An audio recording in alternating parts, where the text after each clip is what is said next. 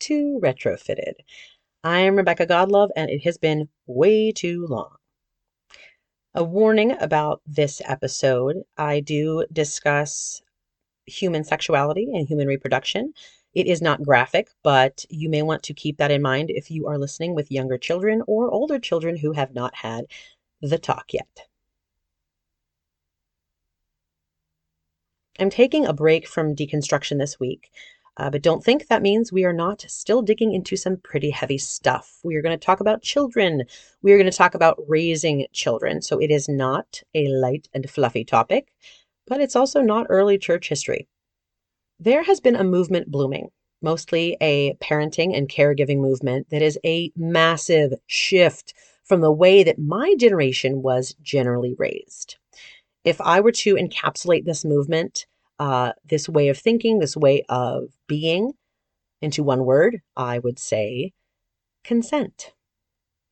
Now, that is not something that I ever imagined I would be discussing with my very young children, but it is very empowering for them, and teaching them about saying no is important. Now, you and I both know that children are very good at saying no, but I think you're smart enough to realize that I'm not talking about saying no to vegetables. I'm not talking about saying no to sharing.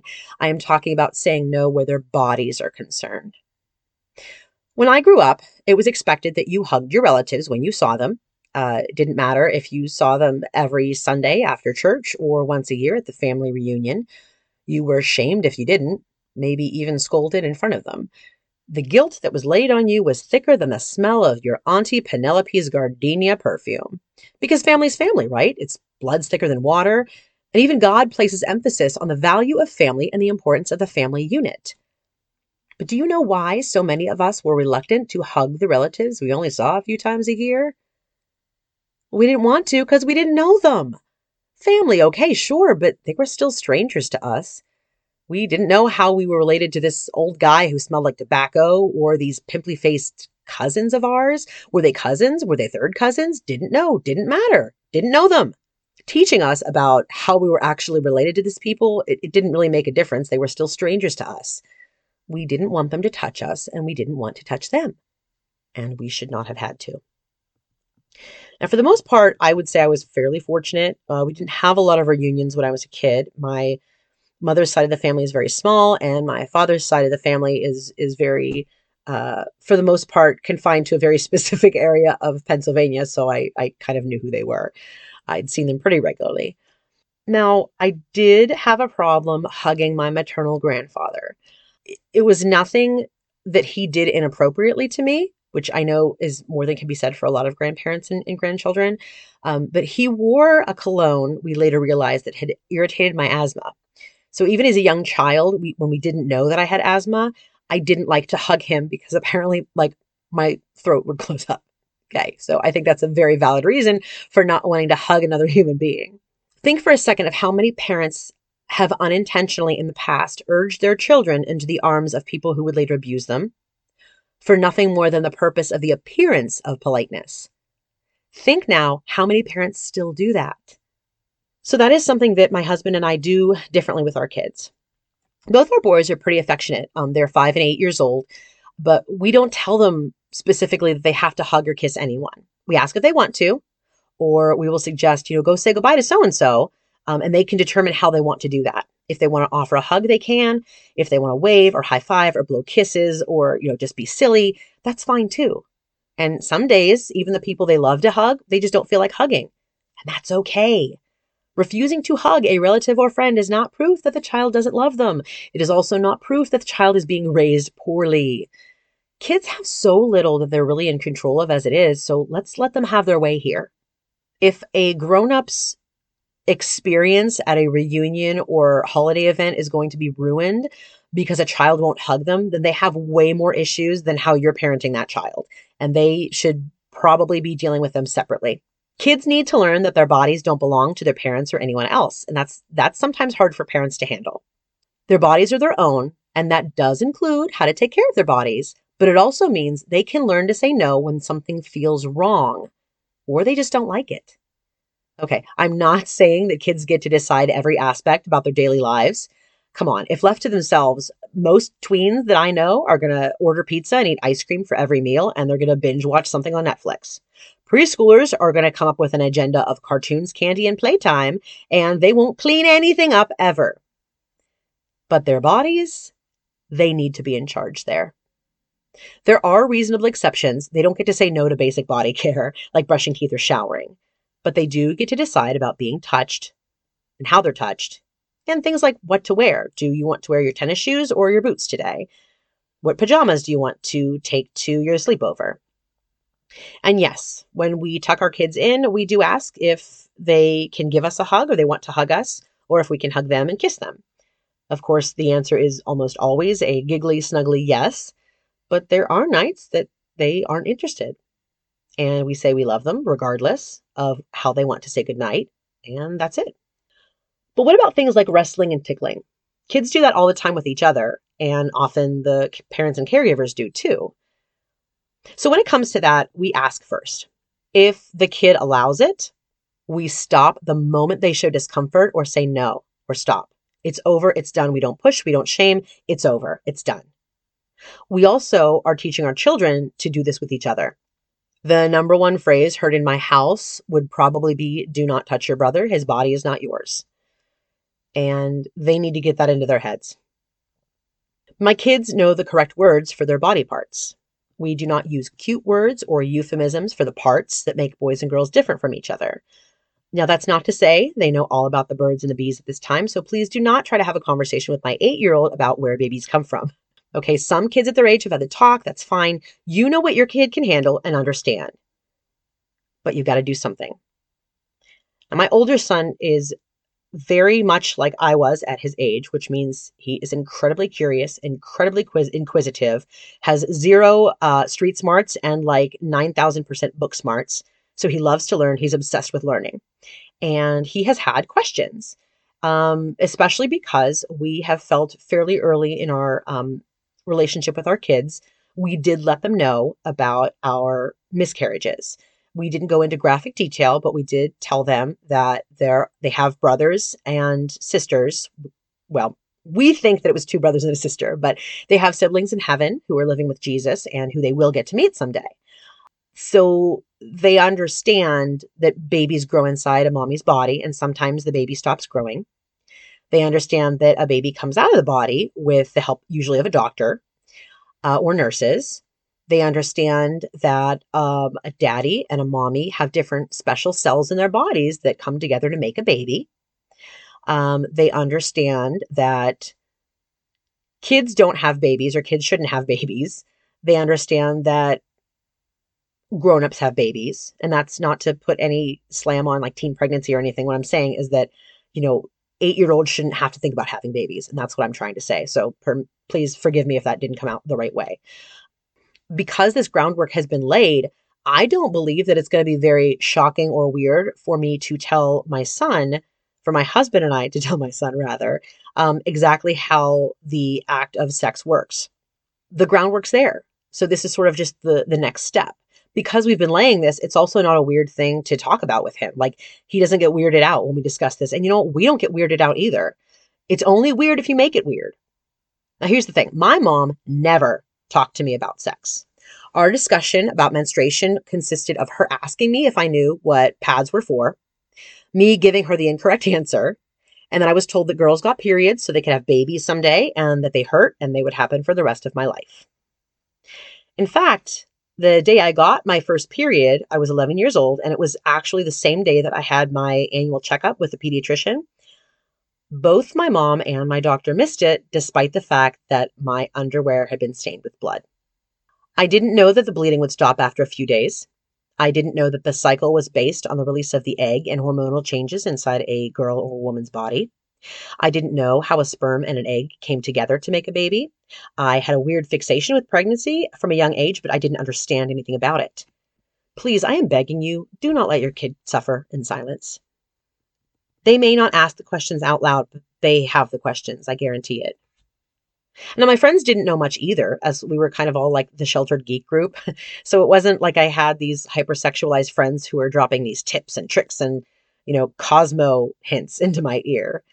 I did read the magazines, yes, because I was interested, I was intrigued, I was fascinated, but I didn't understand what any of the words or slang meant.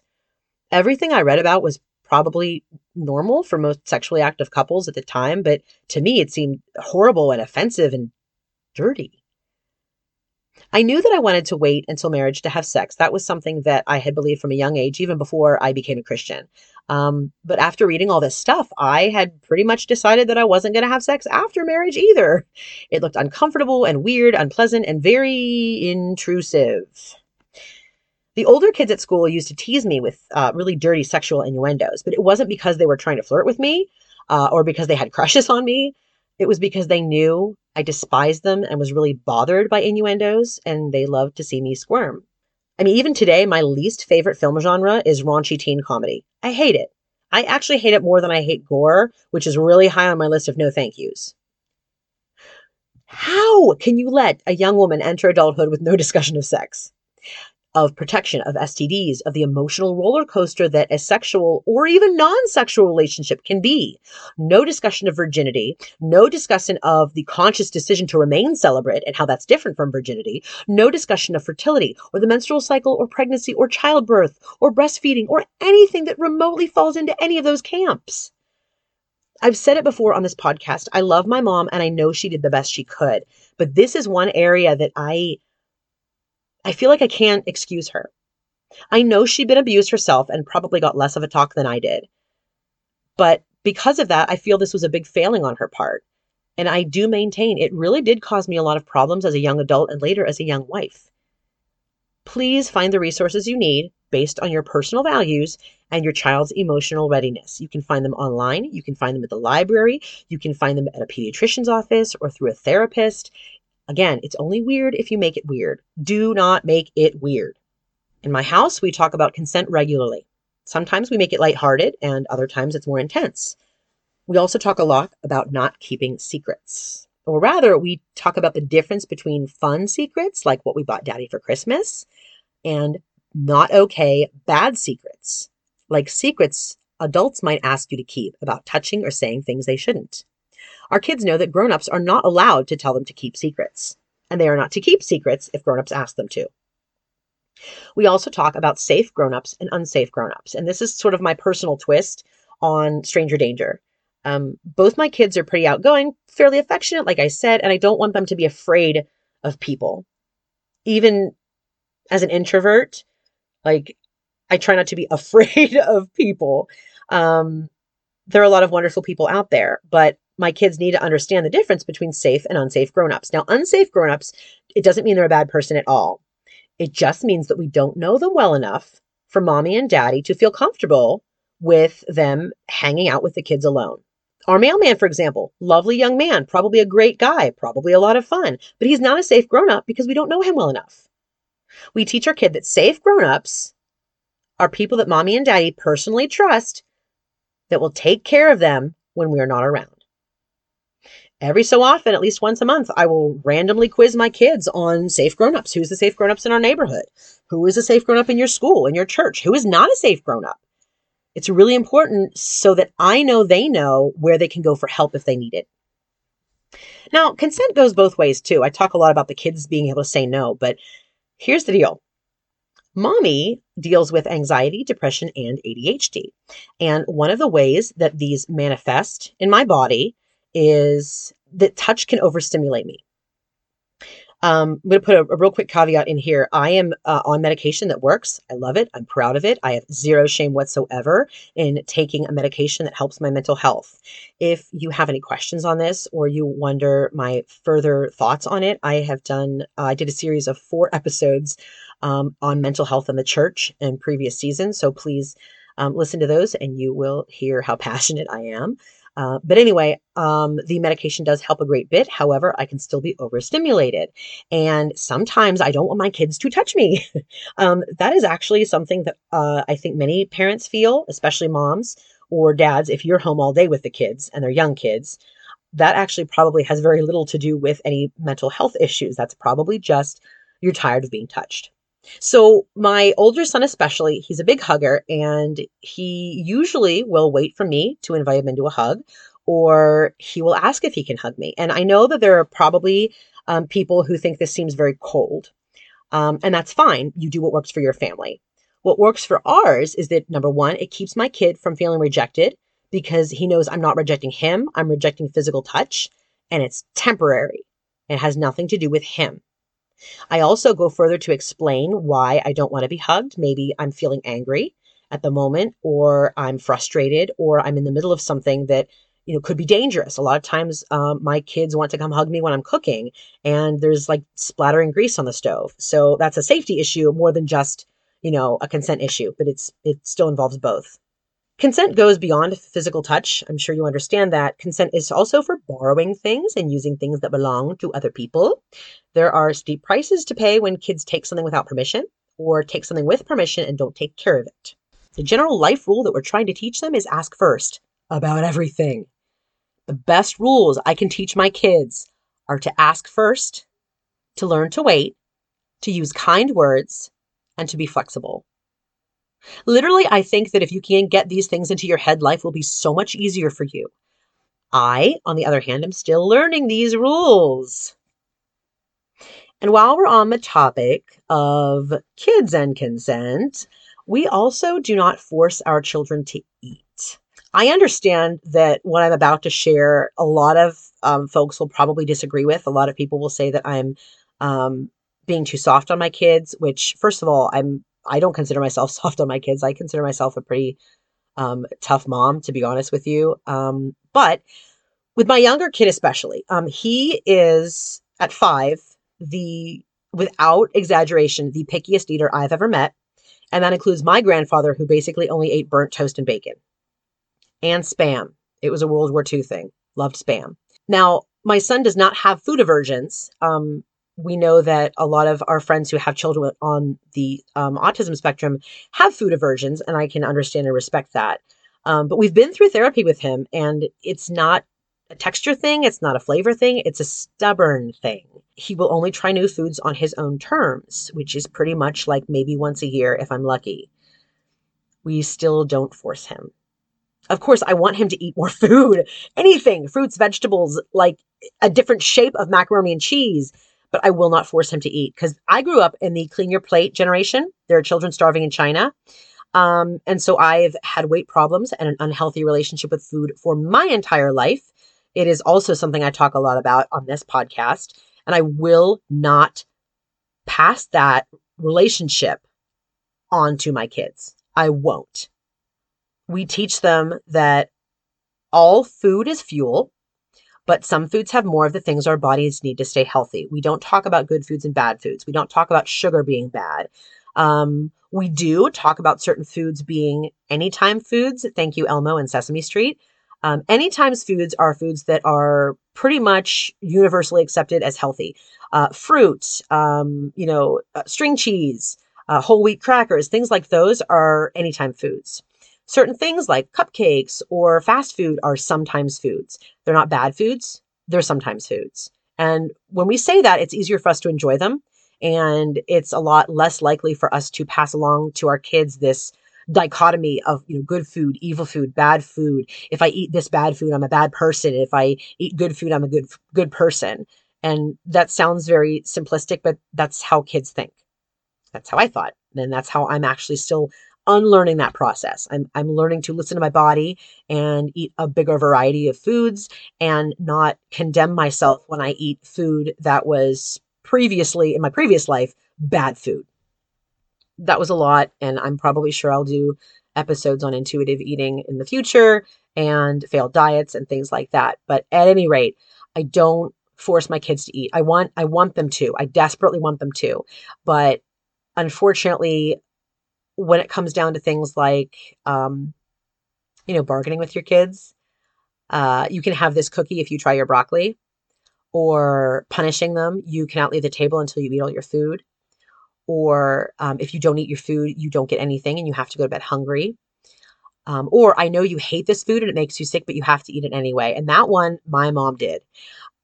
I know that there's food that my kids don't like. I will still make them eat it if it doesn't make them physically ill. Um, because I once threw up a mouthful of spaghetti. My mom was generally a good cook, but she could not make spaghetti sauce to save her Polish soul. Uh, it was terrible. It was really, really thick, and it was basically uh, tomato paste with some parsley, and it was thrown over, you know, spaghetti noodles. It, it tasted terrible, and it actually made me throw up. I took a bite of it and I threw up, but um, you know, I was punished for that, and I was basically made to go to bed hungry. Um, I'm never going to force my child to eat something that makes them gag or throw up.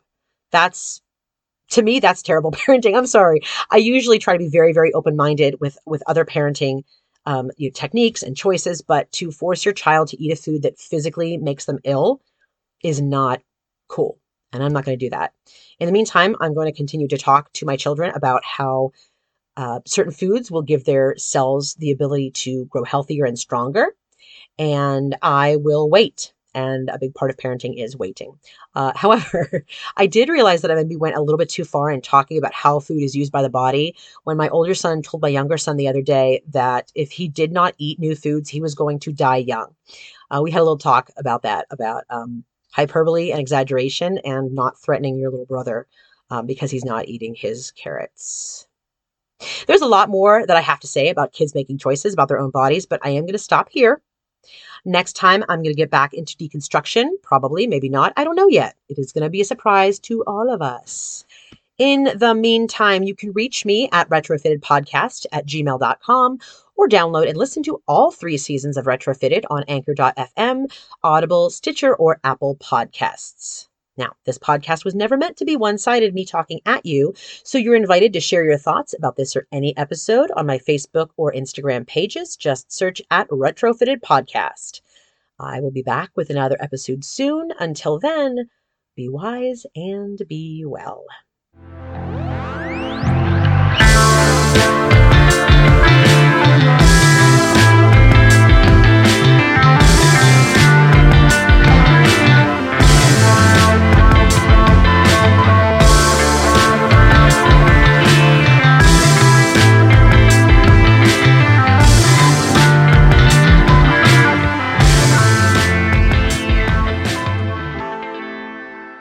Theme song is Late Night by Ryan Anderson.